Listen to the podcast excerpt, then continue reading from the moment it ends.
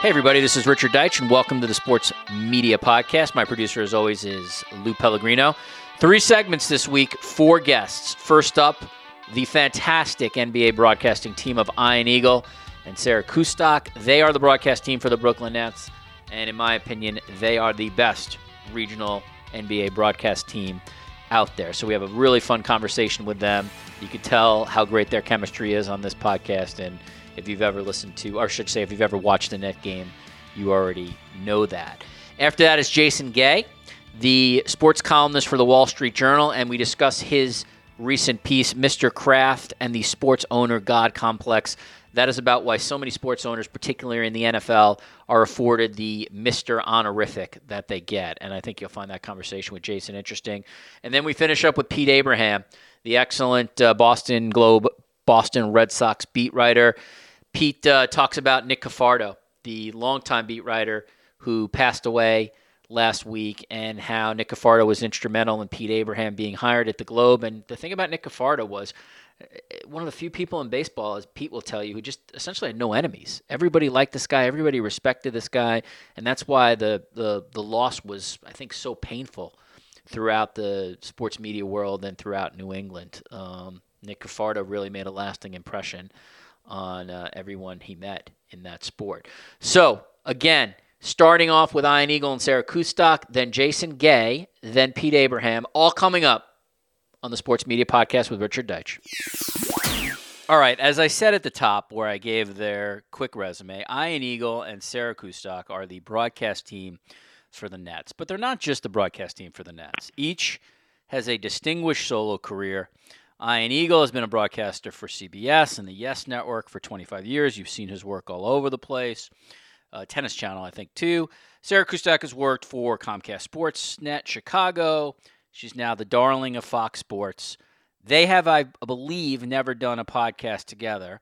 So they have graciously taken their time to come on the Sports Media Podcast and do a duo act. Ian Eagle and Sarah Kustok is it Kustak or Kustak? Why do I keep mispronouncing that, Sarah? But regardless, welcome. okay. Welcome. You're yeah, good. Hey, Richard, however you say it, we're going to roll yeah. with.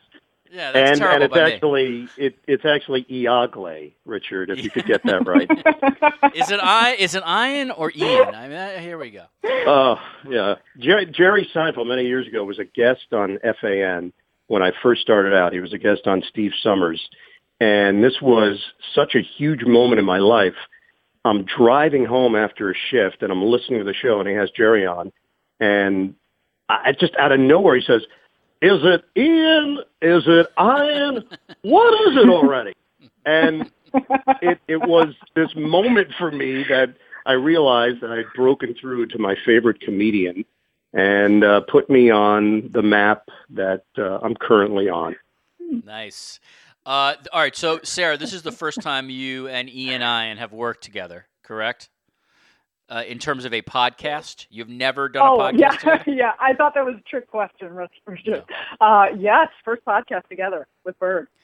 All right, and Ian, is am I accurate in in the fact that uh, because Sarah has joined you on the Nets broadcast, that has sort of revitalized your career? It was sort of on the downside Yeah. a little bit. yes, yeah, I was I was downtrodden. Uh, I was I was struggling, and this has rejuvenated the career. Yeah, no, we here's the reality: we knew each other before we started doing the play-by-play and analyst work together because she had joined on at Yes Network. So this wasn't just an out of left field hire. This had been building through the years, so the friendship was already there before we we ever actually put the headset on and, and sat courtside. All right. I'm going to get serious. I know it's hard for on a podcast with you two, but I'm going to try to do it. In my opinion, this is going to be the probably the only part of the podcast where I like sort of go overtly kiss your asses. Um, to me, you are the best uh, NBA broadcasting team that exists regionally. This is a very subjective viewpoint, but that is my viewpoint. And one of the things I appreciate is that I feel like when I watch the Nets, I feel like I'm getting a national broadcast, even though it's um, it's a uh, it's a regional broadcast. So a couple things off that, and we'll start with you, Ian. Why does it work between you two on air? Just uh, it's an open-ended question. Well, I I think it does start with genuine friendship and caring about one another, trusting one another.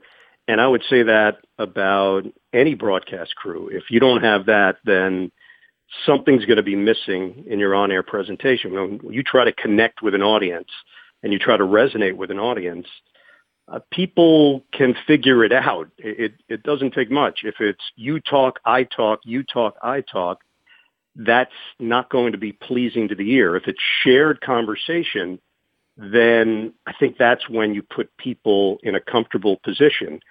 As far as uh, individually with, with me and Sarah, uh, that's all real. Uh, that's not something that we have to get pumped up for when the red light goes on. It's just a continuation of our relationship off the air. If we were on the bus heading to the game, we're having conversations that could pop up on the air. Uh, that's to me uh, the best when when the lines blur and people can get a real feel for the dynamic that you have. And I think for Sarah and and for for me, that was easy. That was that was not a challenge to to bring that to the airwaves. Sarah, same question. I I just think um, if you look and it's well documented the the list of partners that Ian Eagle has worked with, and whether that's with the Yes Network, whether that's with CBS, Turner, you name it, everyone succeeds when they are sitting next to Ian. And there's a reason for that because he understands the strengths of his partner. He makes them feel comfortable and he is by far the most prepared person I have ever worked with. Um, so with that being said, I think the dynamic between the two of us and, and Bird to I mean, he is one of my dearest friends, and so that that's something that you can't manufacture. That's something you can't fake. That comes off on the air, and I think viewers love that. They appreciate that.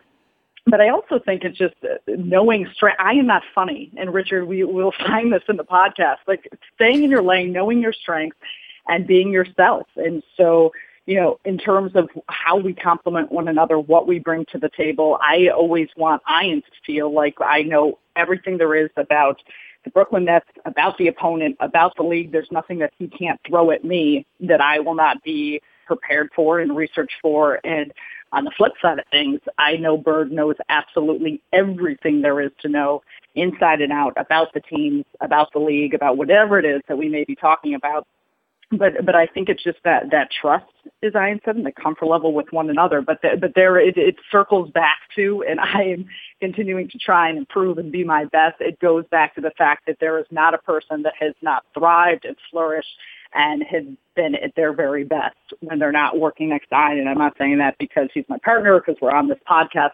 That is the absolute truth, and that's um, the thing that makes him unique and distinguishes from any other play-by-play person is that he resonates with his partner, understands how to bring out their best, and, and does it in, in such a very easy, natural, genuine way.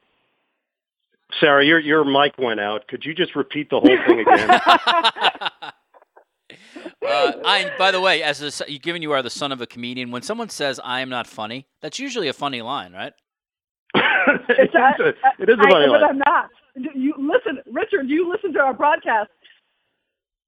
That's not true. You are funny. You're funny in your own way, Sarah. In my own way, but I I relish in the fact that I could spend seventy percent of our broadcast pressing the the cough button because I'm I'm keeled over in laughter and in tears. Um, but but that's and and Richard, that's what makes it special. That's what makes it it's so fun um, because we are our realest selves all the time.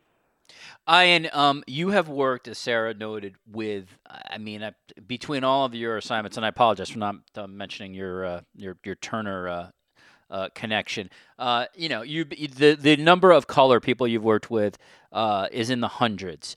What is um, what's unique? Obviously, outside of the fact, obviously Sarah is a woman, and that is unique in the NBA. Although far not not not so much unique anymore, which is interesting about that sport. Yep. Very progressive. But what what's unique about her in terms of stylistically approach, how she sounds on the air, given um, you know, given just the hundreds of people you've worked with? Well, there's a warmth to her off the air that shines through on the air. You can't fake that. You can't bullshit. That's real. That's who she is. So right out of the gate, when you say to someone, all right, uh, when you go on TV, just, just be you And yet a lot of people can't seem to do that. The other part is she knows her stuff. So while this might have been considered a nice story a year ago that she had gotten this job, if she didn't know her stuff, then the nice story fades to oblivion. You have to be prepared. You have to be passionate about the preparation. And Sarah goes the extra mile because it's not just knowing about the Nets, it's knowing about the league and their tendencies and talking to people and being communicative with everybody. Uh, if she walks into a room, there's a different vibe in the room. To me, that's what differentiates people in this world. Are you happy to see them?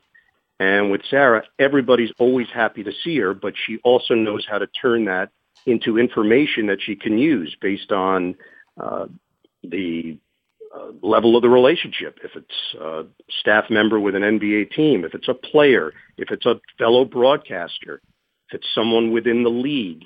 Uh, Sarah understands that relationships also can equate to information, and information that we can use can make our broadcast better. The goal is to be informative and entertaining, and especially on the local side where there seems to be that connection with the audience, they're tuning back in.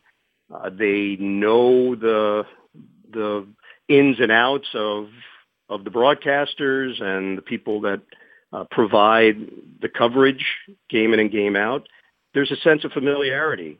So you're not going to surprise anyone. You're not going to shock anyone, but you've got to keep it moving. And the thing with Sarah uh, from day one, that credibility never came into question. She knows what she's talking about.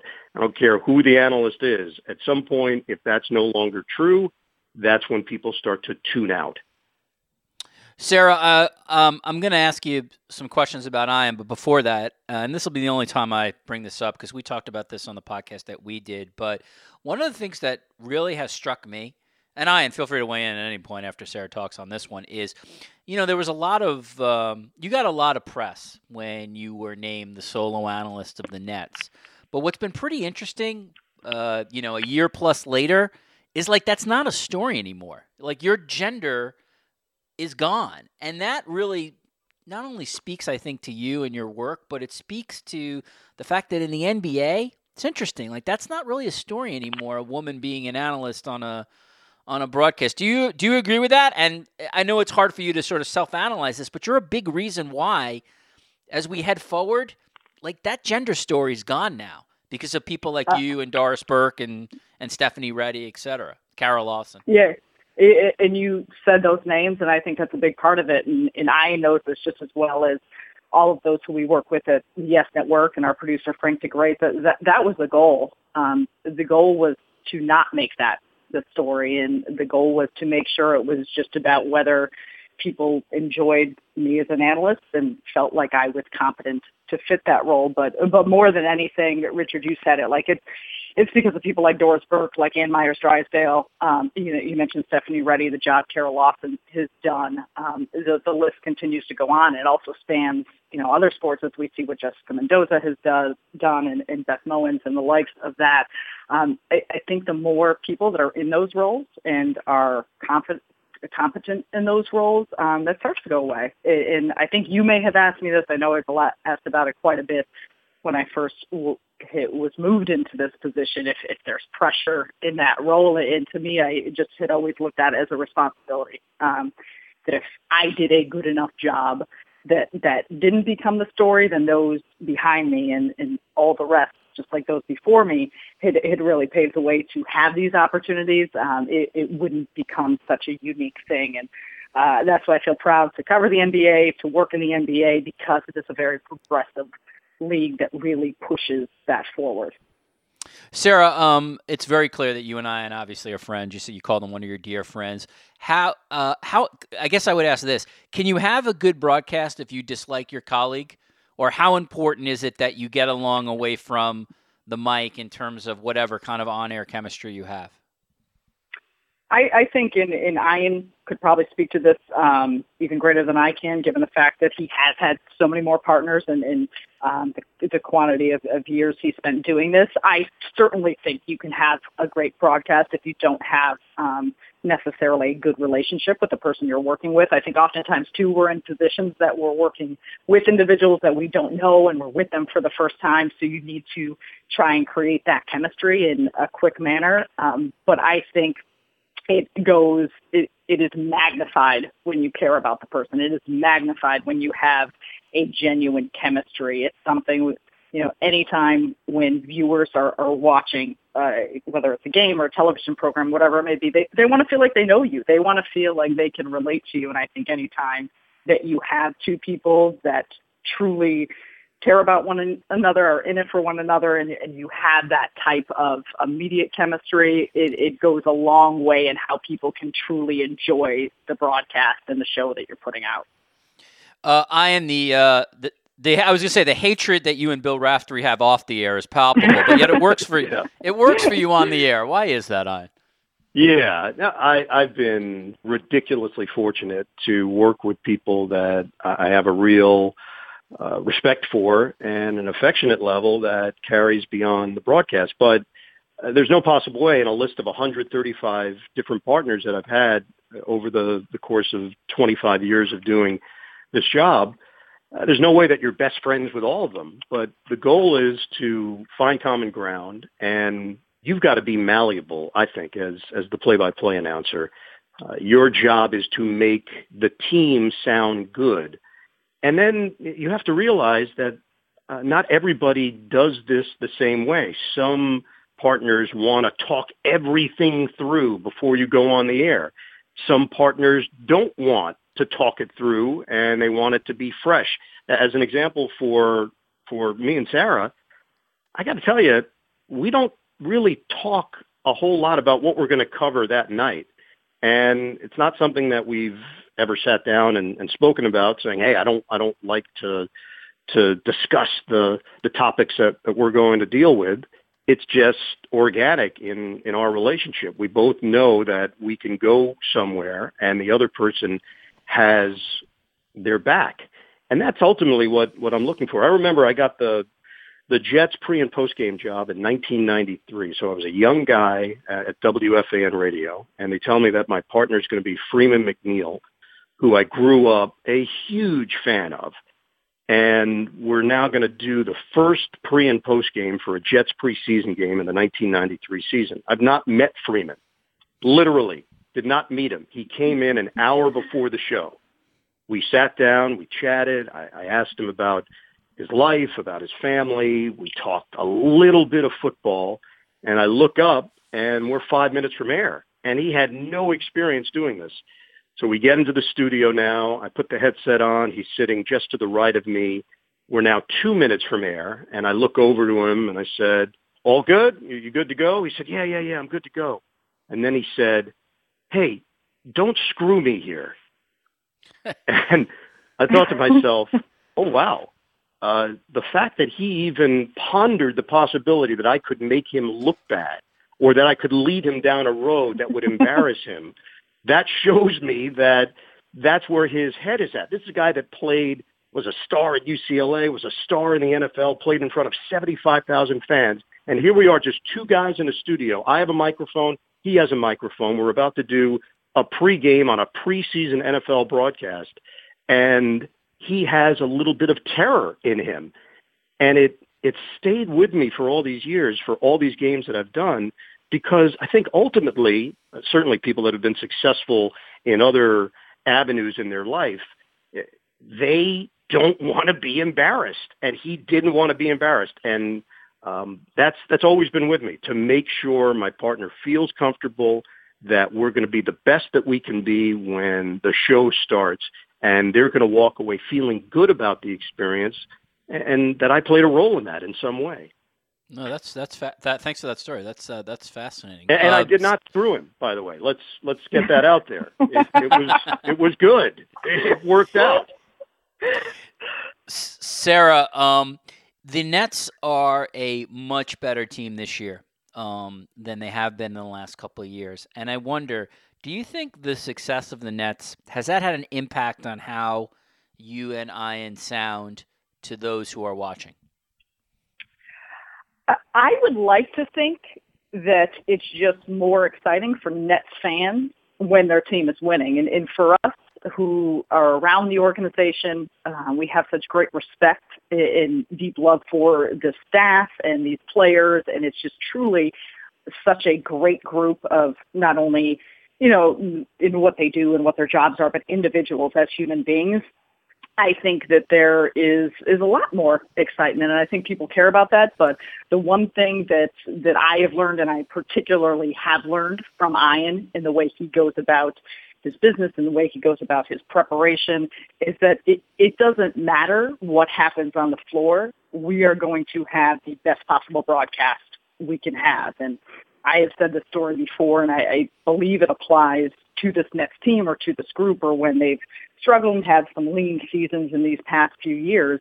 Um, he, he prepares for every single game like it is the like he's that 25 year old doing the very first Nets game that he has ever done, and that goes whether the Nets are playing Memphis or in New Orleans or in LA against the Lakers. And so I, I think that's the approach that's always taken. And I think, you know, that is why I'm so thankful to be a part of this, you know, Nets broadcast on the Yes Network. But that's the approach they have consistently taken year in, year out. Um, so while I do think we have some more fun with it because we are happy for the organization and viewers are happy to see their team winning, I, I do think there, to a, a certain extent, it's just we're going to approach it the same way, and um, the expectations we have on the broadcast we put forth do not waver regardless of, of what's happening with the team's wins and losses. It's, it's about us making sure that we're always at our best. By the way, Sarah, I meant to say, I know you do some uh, very, very popular podcasts like the Zach Lowe podcast. So thank you for slumming on this one. I meant to say that at the beginning of the uh, Ian. No, th- I, I, Never. Ian, I know you just want publicity, so no thanks your. Uh, yeah, that's me. Your... I, I am a publicity whore. It finally came one, out.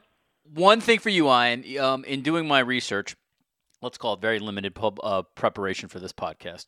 Um, I saw that you um, you said that Sarah intrinsically understands television or that she gets television. I was reading an interview where you said that. So I wonder if you can just explain what, what you meant by that. Well, when you've carried out as many roles as she has, she didn't just plop into the analyst chair. Uh, she started at the lowest of levels. She was driving around talent for ESPN when she was at DePaul.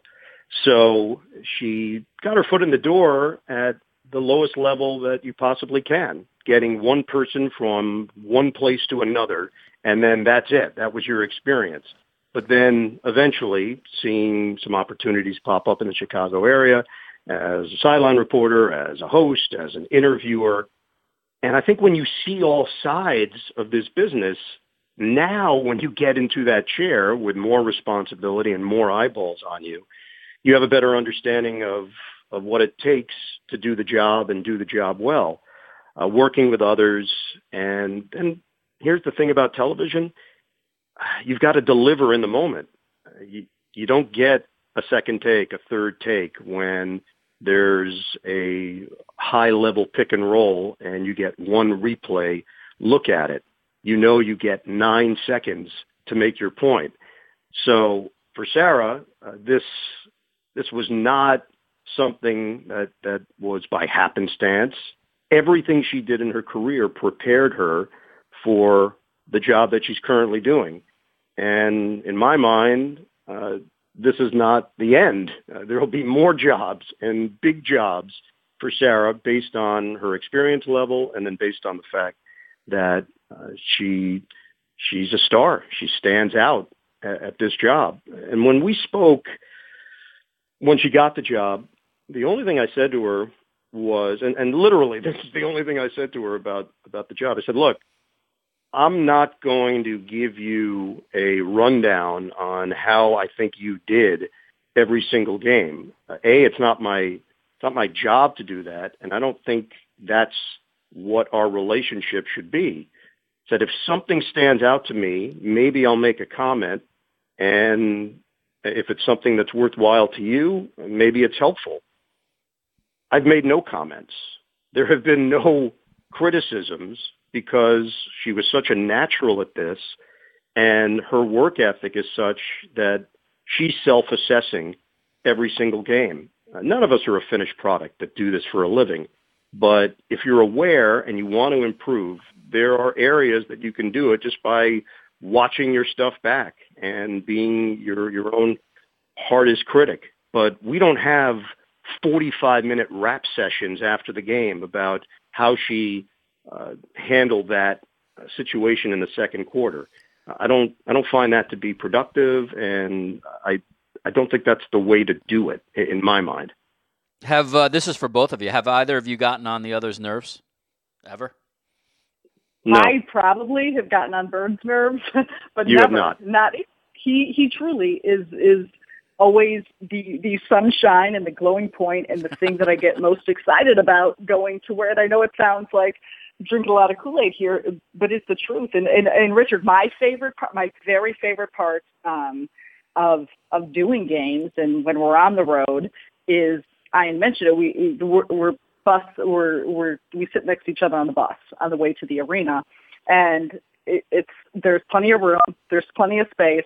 If Ian for some reason is off doing a NFL game or a TNT um, NBA game or a college game, um, I sit by myself. But when he's there, we sit together, and it is my favorite part of the day. And I laugh and I get to hear stories and I often ask Ian about his travels and he's probably been in five different states and two different countries and called three different sports within the span of the last three days. And um, to me, that's that's what's most special because it, it is. It does start with our friendship, and, and when you get to see one of your favorite people at work, uh, there's nothing better than that.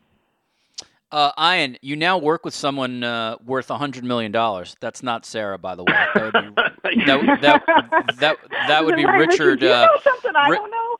oh wait, I, th- I, thought you were talking about Spinarco. I'm sorry, just, uh, yes. I was confused. That would be Richard Jefferson. So, okay, am I correct about this? That occasionally you've had a three-person booth this year? Yes. Yeah, we've had how, it on. How, on has that? How has that been regarding the Ian Eagle Sarah dynamic uh, to bring in a, a third person? Obviously, uh, you know, terrific player, great personality, probably can be very successful at this, but yet as you know, Ian, third person changes the dynamic for sure.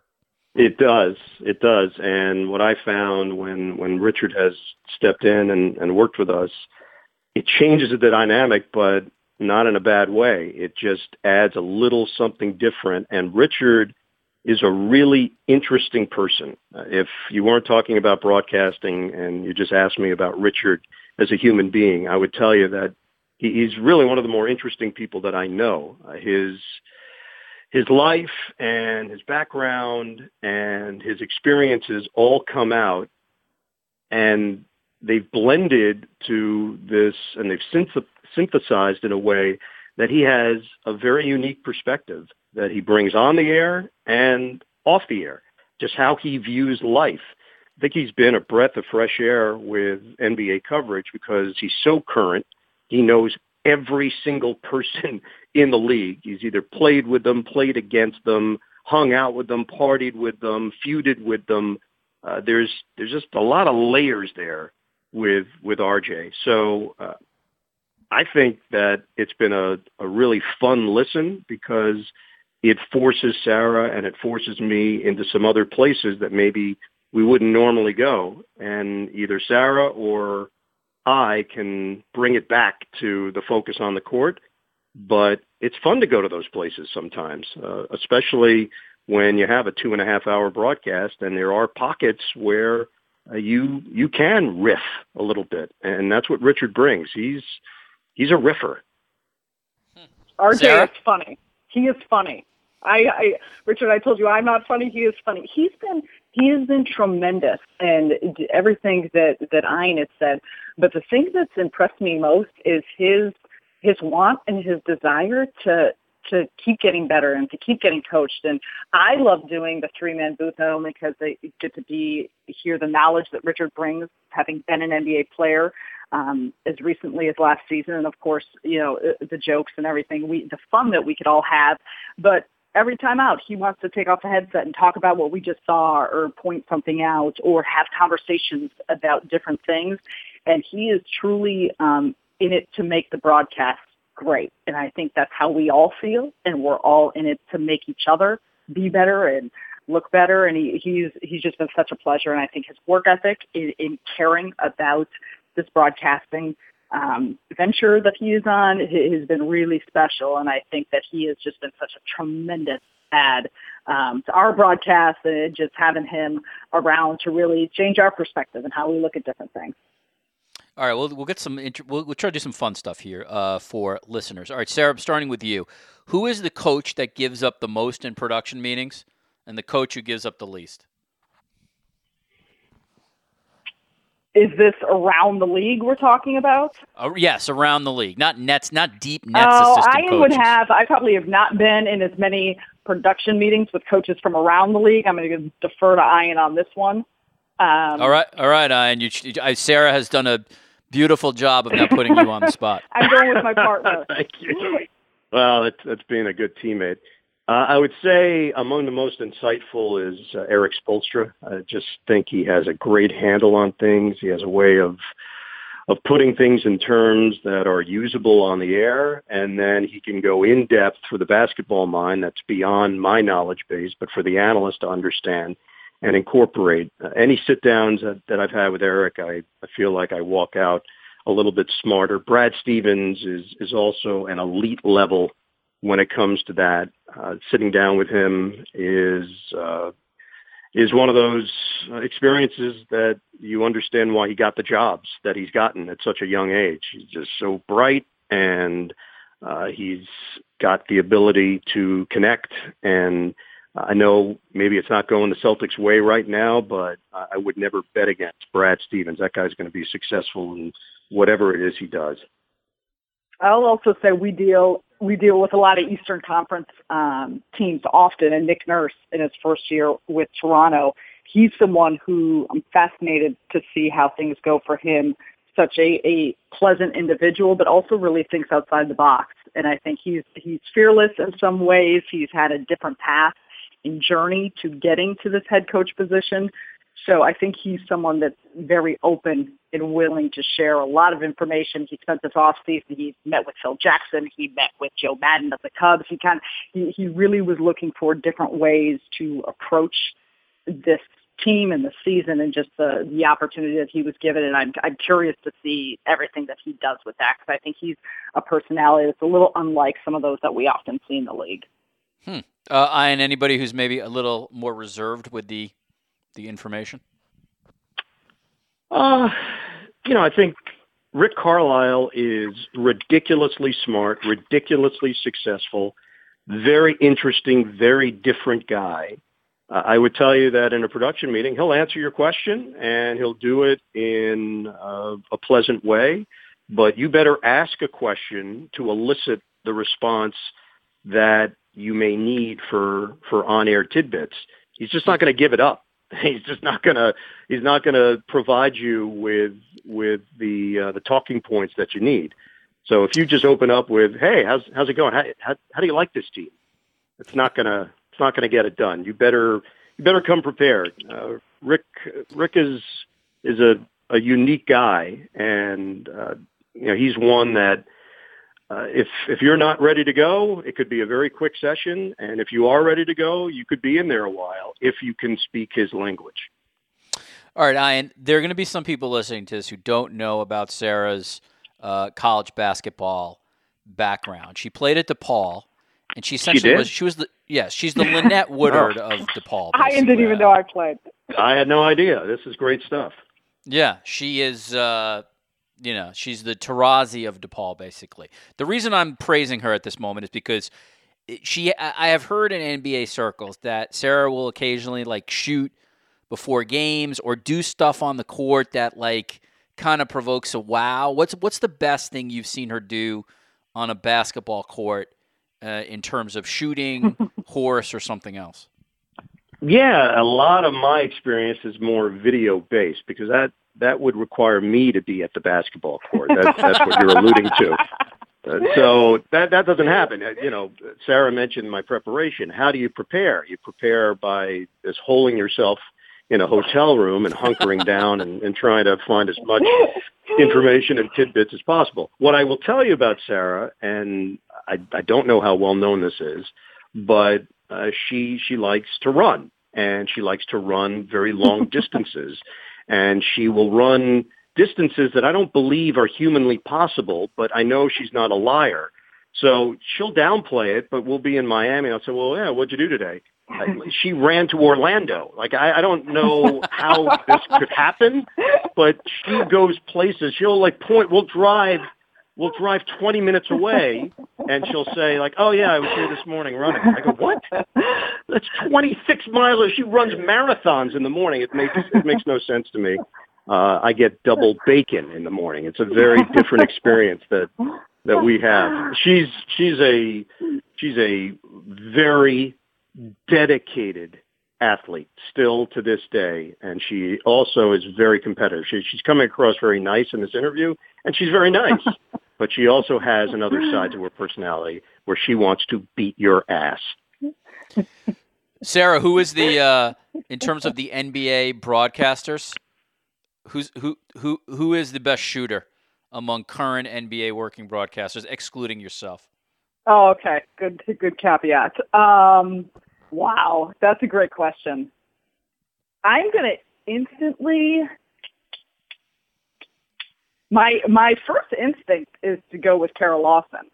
Um, mm, I also feel like she may be the most current player to still be shooting. Now, now you got me going through the list of. Doesn't uh, doesn't Scalabrine play in the Big Three? Oh, I no Scalabrine. Oh, he's he's probably like 12th or 13th on the list. I'm not even I'm not even sure he he makes the top half. Uh, we love Scal. We love Scal. Richard Richard is going to be upset. RJ would be upset if I did if I didn't note this to him. Uh, this is a great question.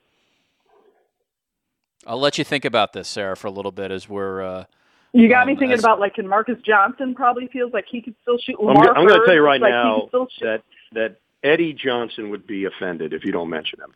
Oh yeah, that's okay. true. We'll give yeah, we'll we'll give Eddie good job. Good what job, about uh, Chauncey Billups?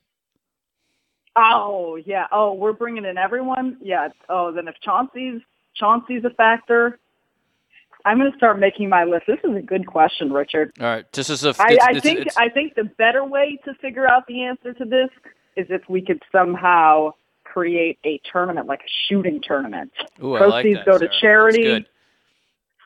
Get everyone get get everyone on board. Yeah, Sarah, feel free to use this on the Zach Lowe podcast. Uh, that's fine. Um, I'll bring it up like it's my own idea. We'll finish up with um, we'll finish up with this this uh, and this is a basketball one. The Nets are like a total fascinating team to me, Sarah. They're like um, I've seen them uh, every time they've played the Raptors, given I live here in Toronto now, and they play hard every game. At least from what I've seen, both on uh, watching them on League Pass and and watching them against the Raps. Uh, why have they been so good this year? What what has been the turnaround uh, in the in the last twelve months? To me, it's their continuity. Um, they have always played hard. They have always been a group that's bought in to the concept and to the idea that Sean Marks and Kenny Atkinson has put forth about bigger than themselves. So playing for the collective group. But I think every one of these players, they spent all summer in Brooklyn. So when you look at guys like that, and, you can go down the entire roster, Spencer Dinwiddie, D'Angelo Russell, Joe Harris, Caris every single player took a significant jump skill-wise, talent-wise from where they were at um, credit to Kenny Atkinson and his coaching staff for identifying and, and working with these players of looking at, okay, what exactly do you need to add to your game? How can you add certain elements to your game um, that will improve the team collectively? Kenny Atkinson added a lot of wrinkles, nuances to what they've done offensively because of the personnel and because of the strengths he knows that he has in his lineup and his roster. Um, huge additions in Ed Davis um, Jared Dudley making a major impact. There's been a handful of players that have just played a significant role in bringing that veteran presence and understanding and production on the floor. Uh, but I think more than anything, and, and I could add to all of this, I, I think they've just they've had such a, a beautiful chemistry about them, a a want for one another to succeed. There is no egos, there's no selfishness, and that's something that's very special. I don't think you always get that perfect fit amongst rosters and amongst players who in many ways are competing with one another for playing time and they've figured that out and there's just um there's been a, a really special belief and confidence in what they can do, what they want to do, and I think we're we're seeing all of that uh, come to fruition. Ian, as you uh, as you expand on that, um, I do want you to uh, um, weigh in, if you could, on what you think the Nets' prospects are of landing a um, a big ticket free agent, especially given now that things seem to be heading on the upswing for them. Yeah, you know, obviously the the goal in the NBA is to litter your team with stars and then take your crack at the best that the NBA has to offer. And I understand that's the philosophy.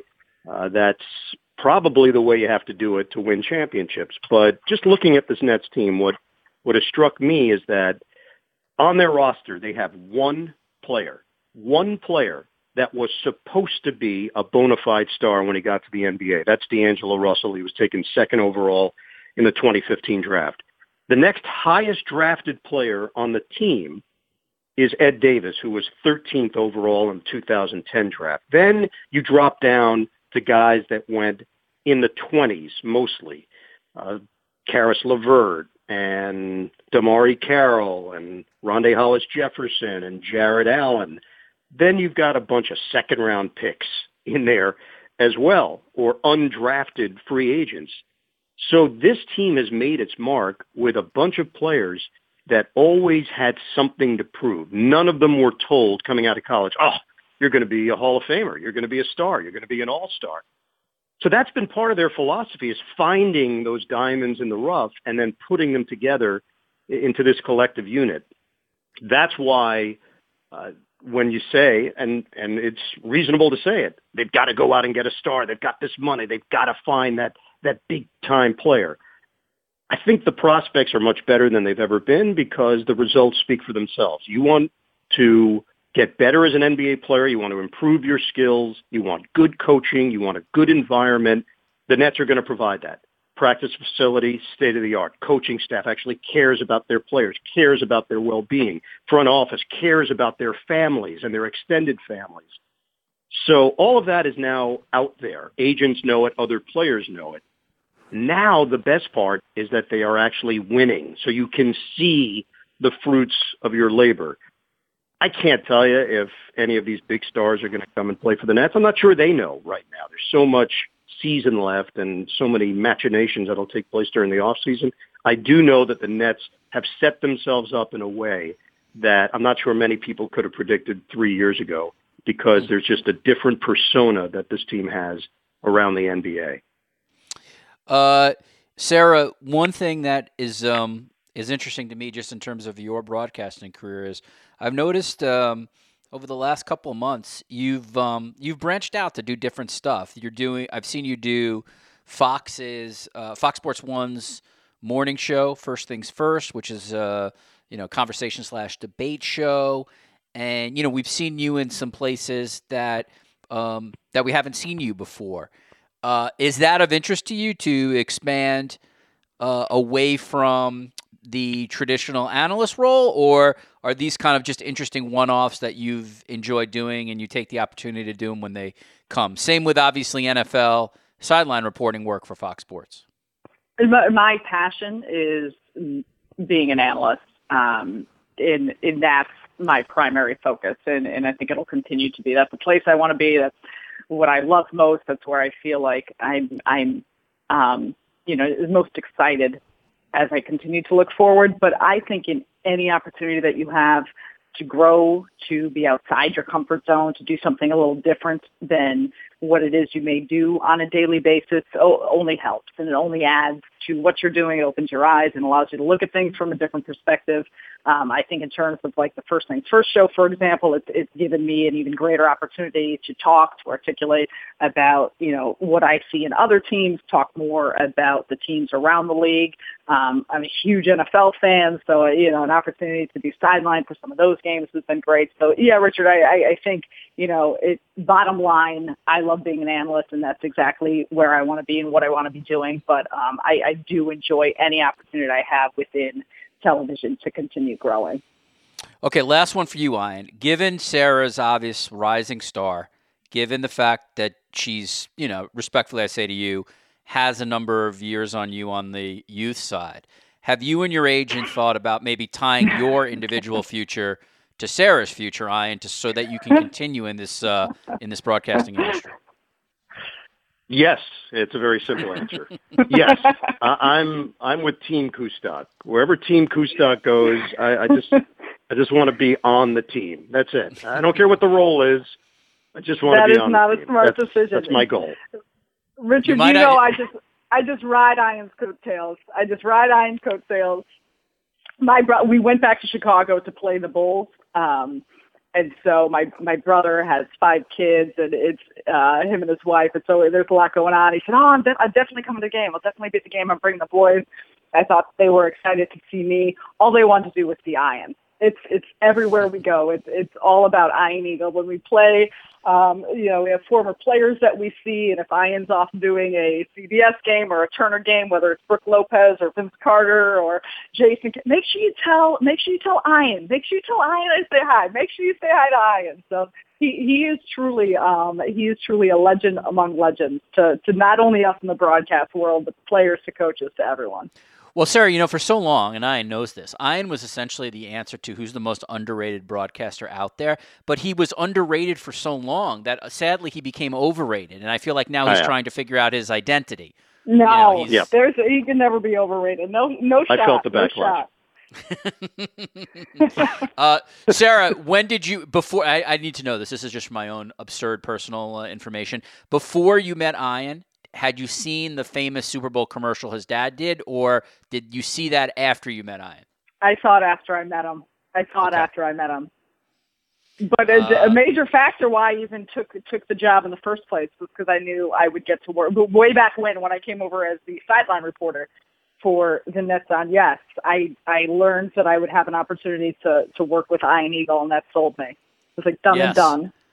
So for anyone uh, for anyone who does not know this, and I imagine many people who listen to this podcast will, though, uh, Ian's dad, uh, Jack Eagle, uh, was an actor and was very very famous for being uh, Brother Dominic in one of the most famous Super Bowl commercials ever. So if you've never seen it, just Google Brother Dominic uh, Super Bowl. But um, when that commercial came out, I think 1975, Ian, am I right? I mean, like you can't, given a three-channel universe, you cannot underestimate how many tens of millions of Americans saw that commercial. And then he went on to, uh, I think, do Fleischmann's Margarine and many, many other, yeah, uh, Xerox and many other famous commercials. So, uh, so Ian comes from uh, uh, acting royalty. I feel like I should say. Yeah, life. Life change from one commercial it was also the first commercial that used a religious figure. So right. it was breaking some barriers at the time. And you know, life could have been very different as well. He then got offered uh, a number of TV shows. He went out to L.A., shot a bunch of pilots, a show called Return to Nempton with McLean Stevenson, uh, another show, the Lorenzo Music Show. Uh, these aired on network television. I remember as a young person sitting down and watching them and thinking to myself, all right, what happens if he gets the job? Are we moving to L.A.? What's going on? The the shows never got picked up. They aired once on national TV. They do a test, and in the end, it's probably better that it didn't because uh, my life was shaped by being a New Yorker and going to Syracuse, and and that's where life led me. But uh, my father's life changed dramatically from from that one commercial and airing on the Super Bowl. Uh, he ended up having a personal services contract with Xerox where he toured the country for them up to 230 days a year in the monk outfit, going from Kinko's to corporate calls and uh, made a life for himself uh, financially and professionally, uh, not just based on uh, the fact that this character worked, but really based on him. He just had a way with people that uh, I just I was blown away. I was blown away how he could so easily connect with anybody and do it from city to city to city and do it so flawlessly. It was it was a special talent that he had. Yeah, that's awesome. Um, Richard, do you know about Ian's appearance in Southpaw? I do not know about that, sir. yeah. Bird? Yeah, I played reporter number two. It was if if you watch the movie Southpaw, uh, first of all, that would probably get me a, a four cent check. So do that, and then secondly, the the obvious chemistry between me and Jake Gyllenhaal just just burst through the screen. So uh, you should check that out. They did cut. There, there was a love scene with me and Rachel McAdams. They cut that, but uh, the the rest of the movie is fine. Yeah, I always wanted. Uh, you know, I, I, I will say this, uh, I, I always wanted a, a parent who either appeared on a Love Boat or Fantasy Island episode. It never happened, but I always thought that would have been. Uh, um, oh man! If, kind if of I kind could of have just amazing. been on, And- the, and we on should- the Lido deck with Julie, that, that would have Oh, made my life. fantastic! Before, by the way, before we get out of here, I will mention that um, Ian's son Noah, also a promising young broadcaster, uh, is he still a Syracuse student or did he graduate? He's closed, right? He's close. Yeah, he graduates in May. That'll be four years at Syracuse University. My daughter Erin is a sophomore there, and uh, both are are loving it. They really enjoy the weather. I think that's the lead story. I know. What is it with all the Syracuse, Sarah? What is it with the Syracuse uh, broadcasters and like their kids? They, they, they, it's like a cult. They all have to go to the school. I don't understand that, but I do know that Ian's kids, Noah and Aaron, are my favorite people on the planet. And my Yeah. career path, hopefully, is to work with Ian as long as he wants to broadcast and then just jump back. I'm going to be I'm going to be the person hanging on the tails then of Noah in his broadcasting career. And It's good Aaron is Aaron's a total fashionista. I have to say between her and Elisa, Ian's wife, I need to d- check with them about all of my clothes, what I should be wearing, how I should fix my hair. So I'm set, Richard. It's it's not just about birds. The whole the whole family keeps me in check. You should. You, you're you're like a uh, you're you're a designated eagle. I'm waiting. You for them to, to You might have to. Hy- you The- might have to get the hyphen at the end of the plan is that they name. adopt, Kustok if I'm being Kustok hyphen eagle. All right, listen. You Yeah. have work to do, both of you. You're you're you're covering a, a very important NBA team. Uh, Ian Eagle and Sarah Kustok are the broadcast team for the Brooklyn Nets. You can also obviously see them in Ian's case on CBS. He does games with Dan Fouts, the Yes Network. Obviously, I mentioned Tennis Channel. Ian, are you doing stuff for Turner right now, or or is that in the past? No, no, no. Uh, still, still involved with Turner, and come playoff time, obviously, uh, we'll be part of the mix again. Great people. Uh, this is a specifically good time for Turner and CBS because of the NCAA tournament coming up. That's correct. And that relationship has has been uh, really strong. And excited, excited to be a part of it again. It'll be 22 NCAA tournaments this year Wow. for me. Awesome. Congratulations on that. And Sarah, obviously, for the Yes Network, uh, now working for Fox Sports, doing NFL Sideline, and, uh, you know, debating uh, who's better between uh, Scottie Pippen and, uh, uh, I don't know, Lonzo Ball, whatever's going on in Fox Sports 1 these days. Um, Sarah, Ian, anything you want to add before uh, before I get you out of here? You're, you're a delightful, delightful on-air broadcasting couple. This has been everything I thought it would be. Well, thank thank you for thank you for having us, Richard. And Sarah, let me just say this. Sarah, let me just say this. You have been so nice to Lou Pellegrino, who produces this podcast. You become friends. He, he, he speaks so highly of you. The way you speak of Ian Eagle is the way Lou Pellegrino speaks of you, Sarah. So you're you're I your adore repu- Lou. I I originally agreed to come on this podcast because I somehow thought it was myself, Ian, and Lou. Um, Yes. Yeah. So Richard, it was a little a little bit of a disappointment. Now, Lou. is- I will Lou say is- I, I will say this. Lou is Ian. Sarah- extraordinary. I, I so I don't want I, I, I don't want Sarah, Sarah, Sarah, to Sarah, Sarah, don't don't screw me now. There you go. Very good, Lou. Uh, I will say, I will say this, Ian. It is true. Seriously, you talk to anybody in NBA circles about Sarah, and like basically everyone is like Sarah Kustok's like the nicest person I've ever met. It is genuine. I, so I don't know if like this is all an, a work and behind the scenes she's a horrible person, but like I have yet to meet anybody in NBA circles who doesn't just say great things about her. That is a, that's that's Yeah. a very cool thing.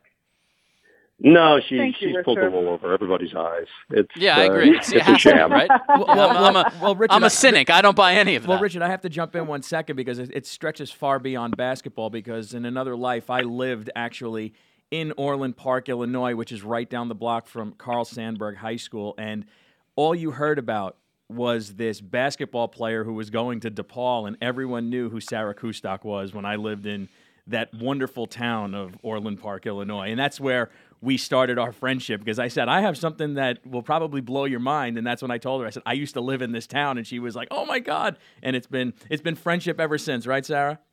Ever since pops pops beef sandwiches. That's right. That's right. By the by the way, I think the player Lou was honestly referring to was Mark Aguirre, but it's a nice story anyway for. uh, for- for Sarah. Yeah. All right, listen, Sarah, Lou, Ian, thank you very much for joining me today on the Sports Media Podcast. Thanks for having Sarah me. clearly likes guys with three-letter names, Richard. So you're out. All right, back in the studio. My thanks to uh, Sarah Ian and Lou Pellegrino as well for his cameo appearance. Uh, uh, those guys are great, and uh, they're such a terrific uh, broadcasting team, and I wish them nothing but success. And now we will move over to Mr. Jason Gay of the Wall Street Journal. Okay, as I said at the top, Jason Gay is a sports columnist for the Wall Street Journal. He's also written for many other publications Vogue, GQ, Rolling Stone. He is a frequent guest on uh, the uh, mega popular Bill Simmons podcast, and he has come off that mountain to join us today on the very smaller sports media podcast. Jason, I think you're the first person I've ever had on for the Wall Street Journal. Welcome to the Sports Media Podcast. Yeah. No, Peggy Peggy Noonan's never been on. No, no Peggy Noon. Mossberg? Yeah, I, I, I might have a ban on some of your op-ed columnists, to be very honest. But uh, but you're uh, you are welcome anytime. All right. So the reason um, the reason I wanted to have you on today is because you wrote a really interesting piece, and this is something like uh, that um, I, I've noticed for a long time, and. Uh, My fellow uh, teaching partner Jane McManus, we talk about this a lot in our classes. And so you wrote a piece last week that really stood out. And the title of the piece is Mr. Kraft and the Sports Owner God Complex.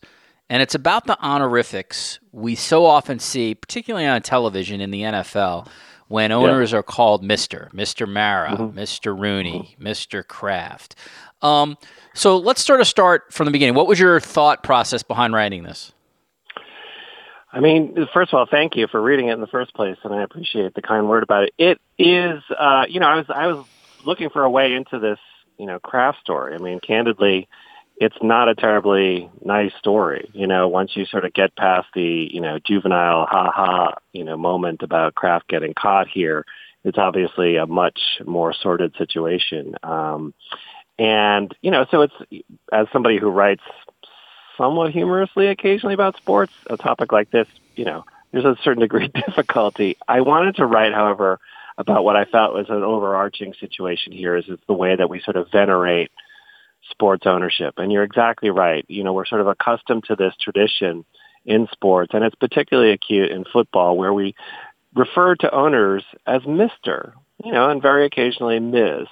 Um, and I'm not talking about it as a term of respect, like a student calling you Mr. Deitch or, you know, somebody saying, you know, Mr. Johnson to their employer or something like that. I'm talking about kind of a servile, fawning, deferential quality to it. And I think anyone who follows sport um, can recognize it, you know, and it's, as you said, it is particularly prevalent in the NFL. And I think it comes with this kind of, you know, reality distortion feel where we start to venerate these guys to the point that they can do no wrong. We sort of put them up as pillars in their communities. And this is not to say that they're not capable of doing very great things. And, you know, Bob Kraft has a very significant history of uh, philanthropy in New England and elsewhere. Um, but it is to say that we might put these people on a pedestal that they're not terribly deserving of. So let's let's get into this a little bit because it's really interesting to me. Uh, you have you have hit on something that I've always noticed. It is I wouldn't say it's NFL specific, but it is very heavy on the NFL. And here's my sort of thought behind this, and you can either counter it, agree with it, or expand Sure. on it. I think part of it certainly has to do with kind of the patriarchy and the hierarchy of the NFL. The way the league has always been set up for as, certainly maybe as long as it existed is, you know, these owners, like you said, are, are sort of venerated. They're they've always been thought of as either like the grandfatherly figure who's you know rounding up all these boys, or you know the Paul Brown hard edged, you know, we're going to make you a man kind of thing. Then you add to the fact that the NFL has always had the leverage on broadcasters because the product is so important. And I think it leads to a veneration there where you're right. There's uh, the many broadcasters are sort of over the top in their praising and sort of narrative for owners, where it's never the same for um, for players. So to me, it sort of comes in the NFL from some kind of combination of patriarchy, hierarchy, maybe a little militarism, and it and it and it sort of that's where we are in in modern and and you know plus the uh, the suck up festival as well. So that's where we are in uh in 2019. How do you see it? What what why do you think this exists in that sport? Well, I think there are a couple of things there that are worth developing a little bit more. One is that um, you're absolutely right that the media dynamic here plays a role. You know, the NFL is unquestionably, for all the sort of crap that we give the NFL about, you know, its long-term viability, it is unquestionably the number one entertainment product in, you know, America. And it commands a huge dollar and to the point that the relationship between these broadcast networks and whatever digital players come into the future, they have to kind of, you know, get on bended knee to the NFL and do as the NFL wants and suggests. And they have to consistently prove themselves. If they don't, and they don't show enough deference, well, maybe they'll give a contract to the next person coming down the street. And so that creates some sort of inequity there which is a little unusual when you consider what huge corporate behemoths these media companies are. Like the idea of course Comcast or ESPN, Disney has to somehow submit to somebody is is kind of comical when you think about it. But that's very much a reality. I mean, we've seen it with ESPN being very public in the last couple of years since John Skipper's departure that you know they want to reset the relationship with the NFL and and candidly that means like making sure the NFL is happy um, which is an unusual thing to acknowledge in, a, in an organization that's part journalistic. But also, Richard, I can't help but sort of think that we're beating around the bush here a little bit. And, you know, I probably should have got into it a little bit more in my column, but there's a racial dynamic here, too. I mean, there I is agree. an element yeah, sure. of, you know, when we talk about ownership and we talk about a league that is predominantly African American and we talk about the history of how that relationship has been characterized, there is something undeniably, and LeBron James, you know, came right out and said it a couple months ago when he talked about the quote unquote plantation mentality in the NFL. And people went berserk on LeBron for saying it, but that dynamic, that optic has been very clear for quite a long time. Yeah, I, I mean, I think you have also hit on that. I don't think I, I, think at least in terms of historically in the NFL, I don't think there's a question that uh, there's a racial element to it. Just if you if you even go back in the uh, and read the newspapers of the 50s and the 60s, you'll see uh, you won't even see the language coded. You'll just see the language sort of over the top racist. So I think yeah. I think its roots does lie in that as well. Do you see a parallel, Jason, at all? Between the honorifics, in, particularly in the NFL with owners, and the word coach in college. And I realize this is, gets a little bit trickier yeah. in that. Um, and again, I've written about this a little bit, and I have people, you know, a lot of people who I respect will come up and say, you know, I was raised um, in a family of coaches. I was always sort of yeah. taught to call somebody coach. It's a term of respect. Sure. Um, and I yeah. get that, you know, logically I get that. But the same thing if you if you watch college football, particularly college football coverage, college basketball, the deification of coach in yeah. the language of broadcasters and also writers as well. I feel yeah. there's a lot of parallels to the honorific you wrote about when it came to Kraft oh, yeah. and the NFL owners. Oh yeah, hundred percent, hundred percent. I mean, a little different in, of course, the fact that you know the the college coach doesn't quote unquote own the the uh, the college team, but in effect they do in some circumstances when you consider how powerful and how in many instances coaches built programs from the ground up. There's absolutely that kind of fealty that exists in college sports, particularly men's uh, basketball and, and, and college football. Um, the cult of the coach is a very real thing, and uh, it in the, in the same way that it creates, creates that distortion field with uh, ownership, it does with coaches too, where we, you know, again, using the word venerate a lot, but we sort of put these coaches on a pedestal. We venerate them. We make them seem like these larger than life figures who are just, you know, reshaping universities and thousands upon thousands upon lives. And then when they get caught with their hands in the cookie jar or worse, we act as if we are shocked. When the reality is that the life of the college coach has much more in common with selling used Mazdas than it does like being some sort of Greek philosopher or anything like that. Hmm. this is a cutthroat business where corners are cut uh, routinely, and it's not to say that everybody is doing it. I know people get very defensive about that, but it is definitely much more of the reality of the situation that is presented on, especially on TV. Jason, at this point of our conversation, is there anything you want me to? Uh, would you like me to talk about Game of Thrones or Bryan Curtis or Simmons? You want? I want to make it very comfortable for you with that other podcast. Uh, you know, are you are you okay to keep going? Self, no, at the risk of self humiliation, and I, I'd, I'd, probably be banned from the ringer from here on out. I have not seen Game of Thrones ever. I know what it is, and I know like what some of the characters are.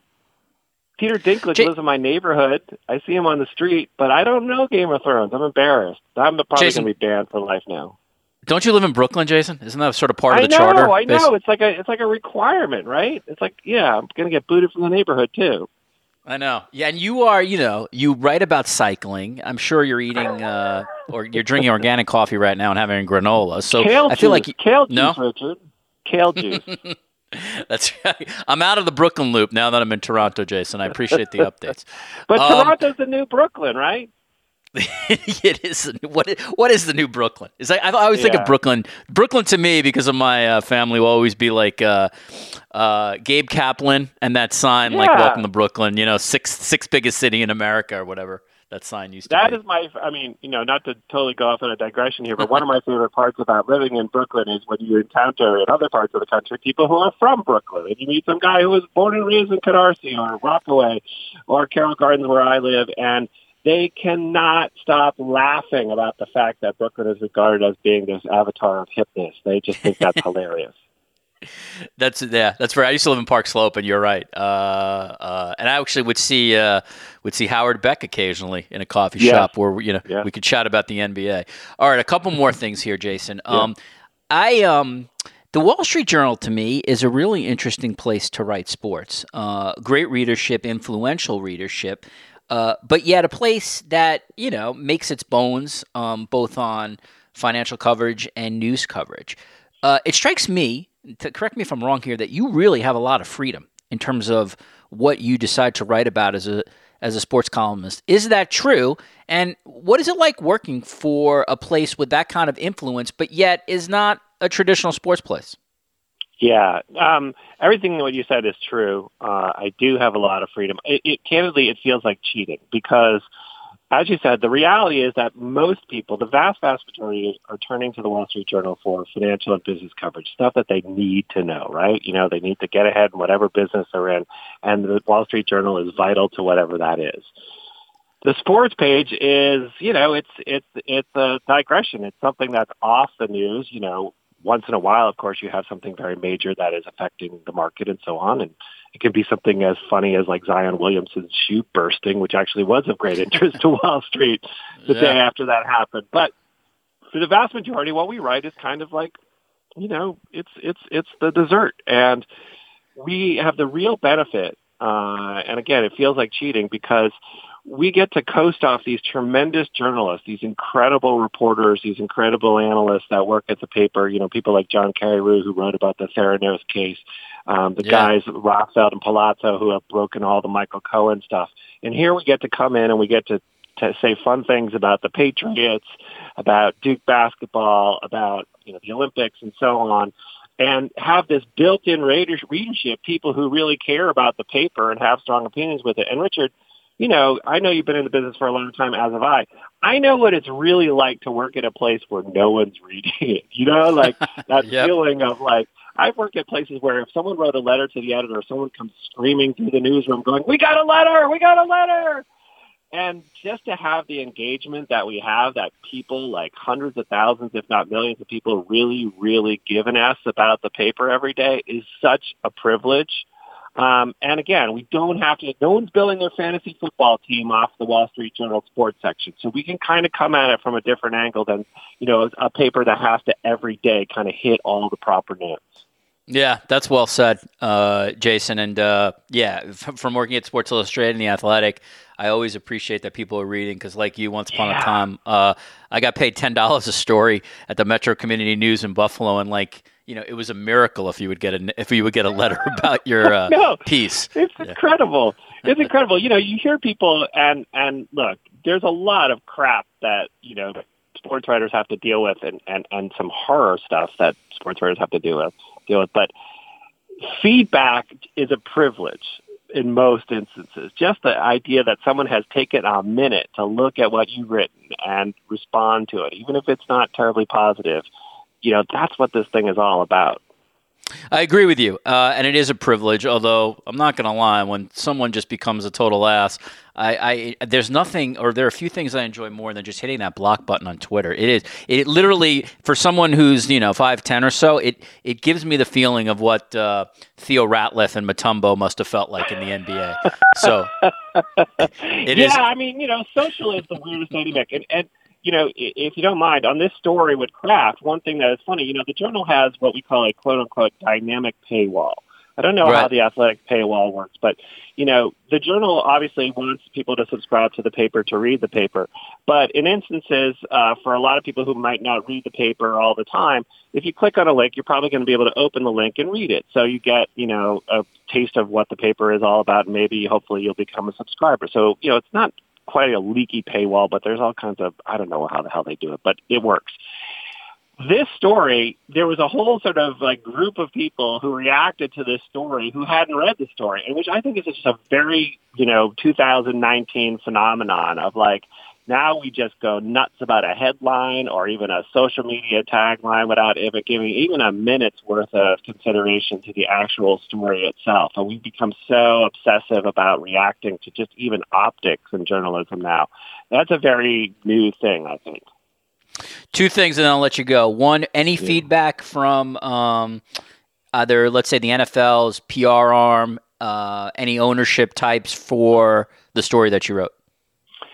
Um, I didn't hear from the NFL specifically, but I can say that I heard from people in ownership, uh, current ownership and in past ownership who reacted and related to this. I mean, I think that there's obviously a um, public conversation that's happening about what happened with uh, Mr. Kraft, to use the uh, term of uh, right. deification. Um, and then there is a uh, private conversation, uh, and there's probably a fair amount of Schadenfreude a little bit out there in the universe, um, which you know you can judge to be fair or unfair. I'm just going to leave it there. Um, but I do think that uh, the NFL is probably preoccupied at the moment because you know Robert Kraft, whatever you think about him or the Patriots or anything like that, is undeniably as influential an owner as exists in American sport right now. He just really is. He's the big kahuna. So um, this is some kind of public comeuppance for him. And then the last one, Jason, and this is just interesting to me, and I think would probably be interesting to people at least who listen to this podcast, and that is one of the things that you do outside of sports is you've done a lot of celebrity profiles for places like Vogue, et cetera. But this is not just celebrity. I mean, this is the highest, sort of the most famous of the most famous. Jennifer Lawrence, Taylor Swift.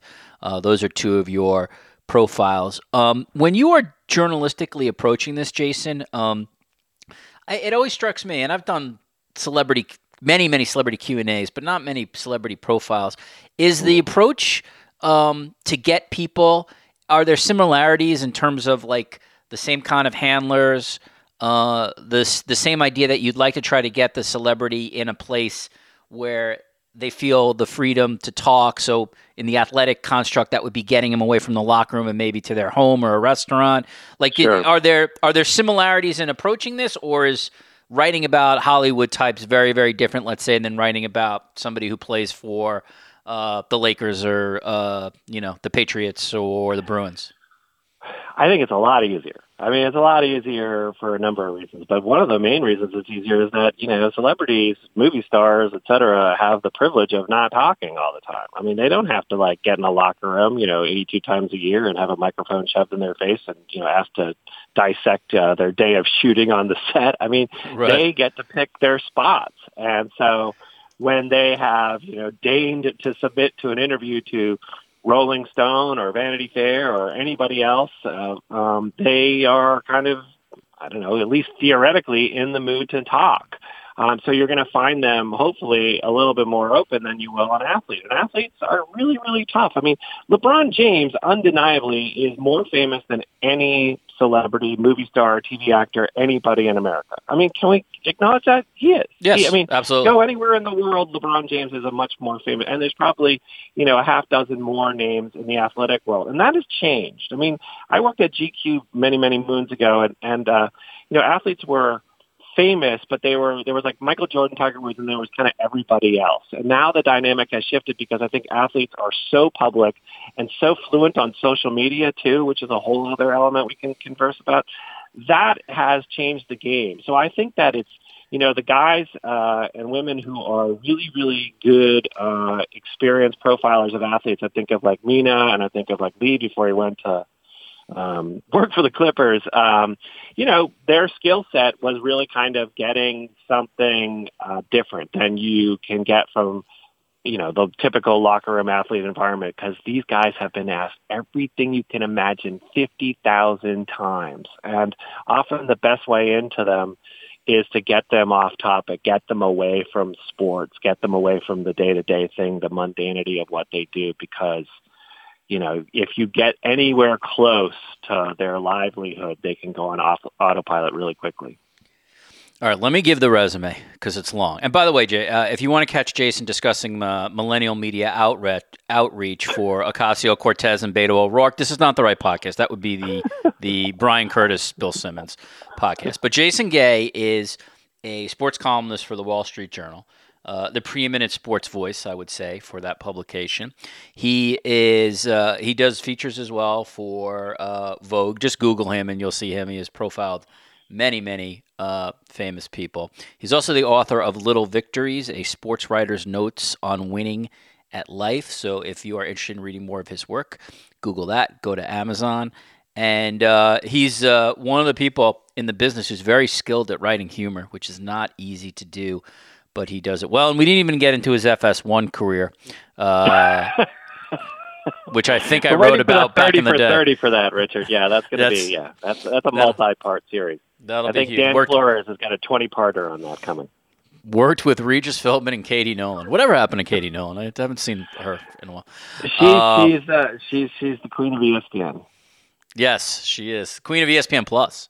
Uh, but it's a good place to be because that is where the business is heading. Listen, Jason, you're a good man for doing this on um, short notice, and I really enjoyed that piece. And and it, that there's there is something very very interesting about the honorifics when it comes to sports, and I think you. Uh, I think you hit on it uh, uh very well in your forum. Continued success, and uh, I'm sure we will uh, converse either on the interwebs or elsewhere. Thanks I appreciate so much for, it. You got it, man. Thanks so much for joining me today on the Sports Media Podcast. Bye-bye. Thanks, guys. Bye bye. All right, my thanks to Jason for uh, for coming on, for slumming on this podcast, given that he's a big podcast star elsewhere.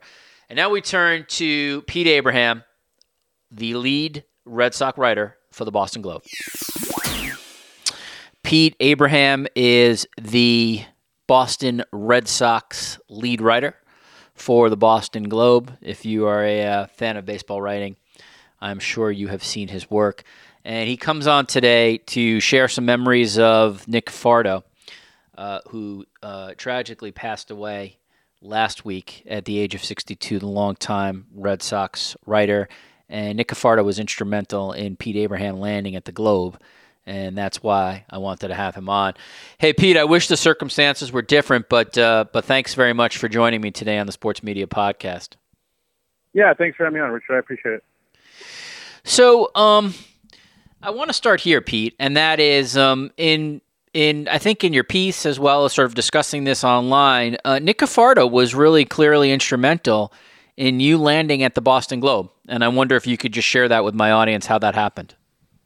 Yeah, yeah, he was completely instrumental in it. I had, um, I'm from Massachusetts. I, I grew up uh, in New Bedford, went to UMass, and I had long hoped to work for the Globe.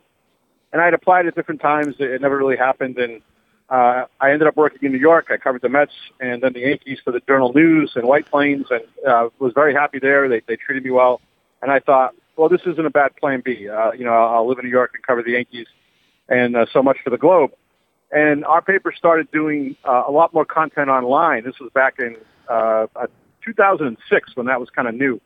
And Nick took notice of it. And when I would see him, and when you cover the Yankees, you see the Red Sox writers all the time, uh, you know, 19 times a year and, you know, postseason and things like that. And Nick was always complimentary of what I was doing, and I appreciated that. And, you know, he was a guy, uh, you know, established national baseball writer. So to have him say nice things uh, was was really great. And right around the end of the 2009 season in that summer, he, uh, he came up to me and said, hey, the Globe's looking to hire somebody. We're looking to expand our online presence. I, I think you'd be a great fit. And I, I kind of laughed it off because I had applied there before and nothing, I didn't, I didn't even get an interview. So I, I thought, you know, there's very little chance of that happening. But Nick had, had talked to Joe Sullivan, who was a sports editor at the time, and talked about what I was doing. And so I went up to Boston and, and interviewed with Joe Sullivan before the uh, Red Sox Yankee series and that kind of led to me getting the job. Uh, with more or less at the end of the season, I started at the Globe right before the playoffs started, and from then until last week, I, I pretty much worked every day with Nick. We uh, we went on the road for almost every game every season. Uh, shared a condo in spring training every year in Fort Myers, and he became uh, you know a great mentor, a great friend, uh, somebody I, would, I ran every story I did by, and uh, worked closely together with you know on breaking news and on features on almost everything and uh, it was just such a shock what happened because it was completely unexpected. Uh, Nick was had no health issues at all. I, you know, there certainly wasn't any sign of anything coming, and to have what happened happen, it's just really kind of cast the pall in the beginning of the season. Yeah, I mean, it was awful to read about, and so. Pete, from what I understand, it li- he literally just sort of felt ill at the ballpark, and um, and Red Sox medical staffers tried to tried to help, tried to revive him, brought him to the hospital, and he passed away there. No, no, no other sort of sign before that. Just sort of like no. The, you know, it's funny. He uh, he he had a day off and he came to the park because he wanted to hear Alex Cora's media session, and that that was kind of typical of Nick. He he liked being around the park. He liked being around the team, and just there was something he could pick up that would help him, he wanted to do it. And he was walking back to his car and down the sidewalk in front of the clubhouse, and I was in the clubhouse at the time talking to Dustin Pedroia, and somebody said, "Hey, Nick, uh, Nick collapsed outside."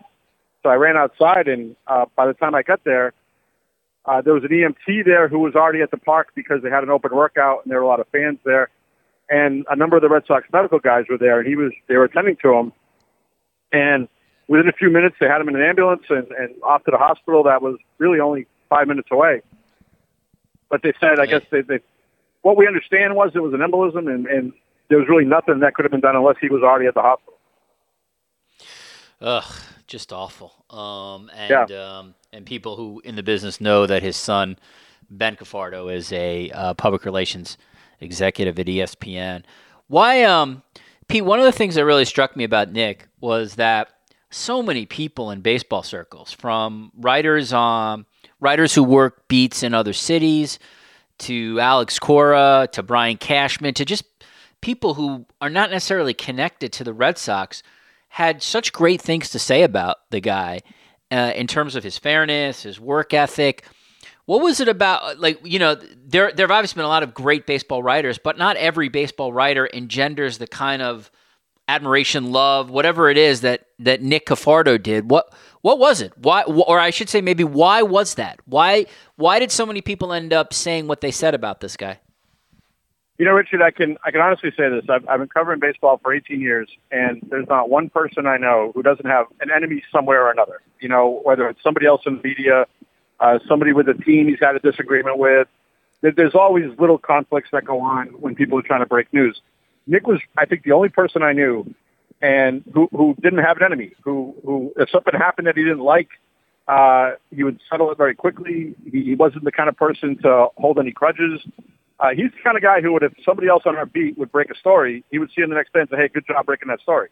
And, and that doesn't happen in baseball writing very often. And the, the emotions that came out after he passed were, were very heartfelt. And the Globe put together instead of his Sunday note package on Sunday, we put together a page of, of tributes to Nick, and it was I think about 2,500 words. It could have been 6,000 words. There were so many people who wanted to add something, but we we picked the people we thought you know represented him best and who knew him well.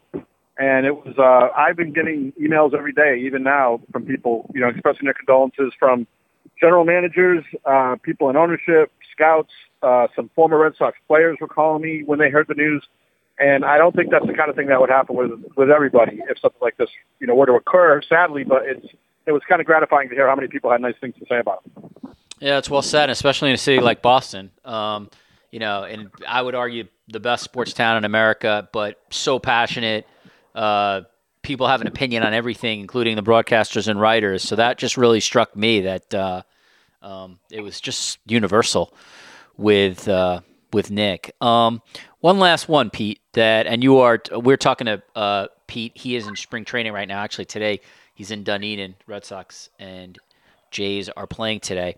Your job, Pete, is so interesting to me in the passion that fans in your area have for the Red Sox is just extraordinary. It it's um it really is, I would say, a cultural institution.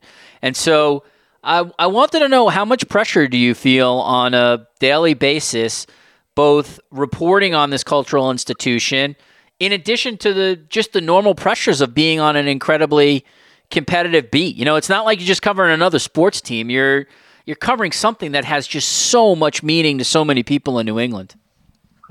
Yeah, I, I always tell people with with the Red Sox, there's basically 162 one game seasons. Everybody's very invested in every game. And if they win, they're on their way to the World Series. And if they lose, they're on their way to disaster. And I also write for an audience that I'm pretty sure everybody's convinced that they could manage the Red Sox if they had to. That if, if you if you gave them a uniform and had them stand in the dugout, they would know what to do. So every move is debated, every transaction is debated. Uh, the fans are knowledgeable about who the minor league players are. So it's uh, I think it's great because I know I have an audience, and that's something you know in the newspaper business is very valuable. And whether it's online or in print, uh, this, some I do some other things with NESN and on the radio. I always know that there are people paying attention, and I really value that because I think it keeps you on your toes. And, and to write for an intelligent audience, you know, you just can't mail it in. You know, there's days on this beat where there's a lot of travel and there's a lot of long days. But I always think, you know, the people who I'm going to write for really care about this team, so I have to be sharp. Last one uh, for me is has the winning uh, not just last year in winning the World Series, but kind of the sustained winning that this franchise has had since you know whatever date you want to pick in the 2000s. Uh, has that changed the beat at all? And if so, how has it changed it? Well, you know, there's certainly expectations every year that this team never really has a chance to rebuild. And when they came through that, that bad stretch where they, they finished in last place three out of four years, there were a lot of changes with Dave Dombrowski coming in and Alex Cora coming in and an entirely new coaching staff. So there's never really any complacency here because there's been so many changes. Uh, you know, Alex Cora is only in his second year. Dave Dombrowski's only been here four years. So it, it hasn't been the same people running the team for very long, uh, at least in recent years. So I don't get the sense that there's a lot of, you know, winning is all hat and, and this is what we do here. There seems to be kind of a constant drumbeat of, yeah, that's great they won the World Series, but can they repeat? Can they, you know, stay ahead of the Yankees who went out and got a great bullpen? Can they stay ahead of these other teams that are rebuilding? So I, I don't ever really get a sense that people are just satisfied with what's happened. I think they're always looking ahead.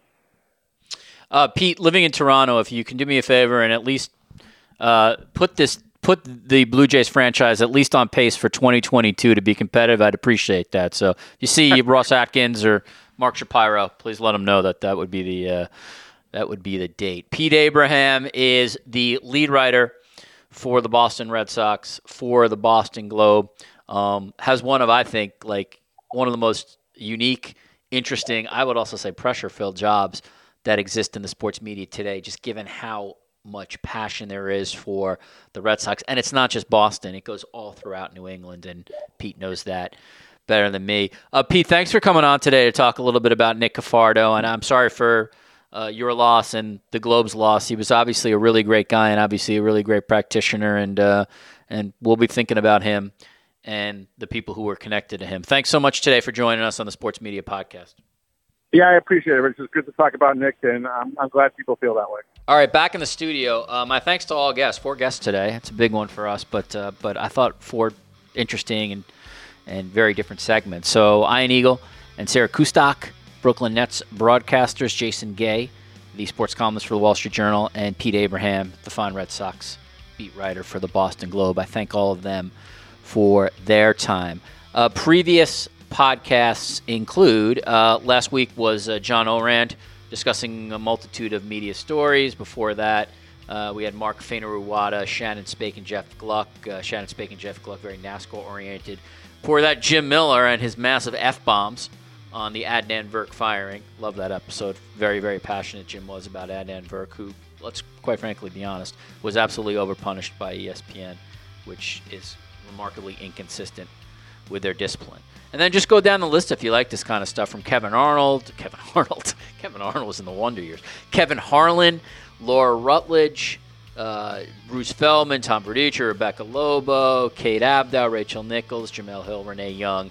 Uh, just check out the Sports Media with Richard Deitsch page, and you will see all these conversations. And please, uh, if you like this, give us a give us a good rating and, uh, and a review. That's how this thing will stick around for Cadence 13. All right, Lou Pellegrino did a lot on this podcast today, so I really appreciate his time and work. Thanks to Cadence 13. This is Richard Deitsch. We'll see you again on the Sports Media Podcast.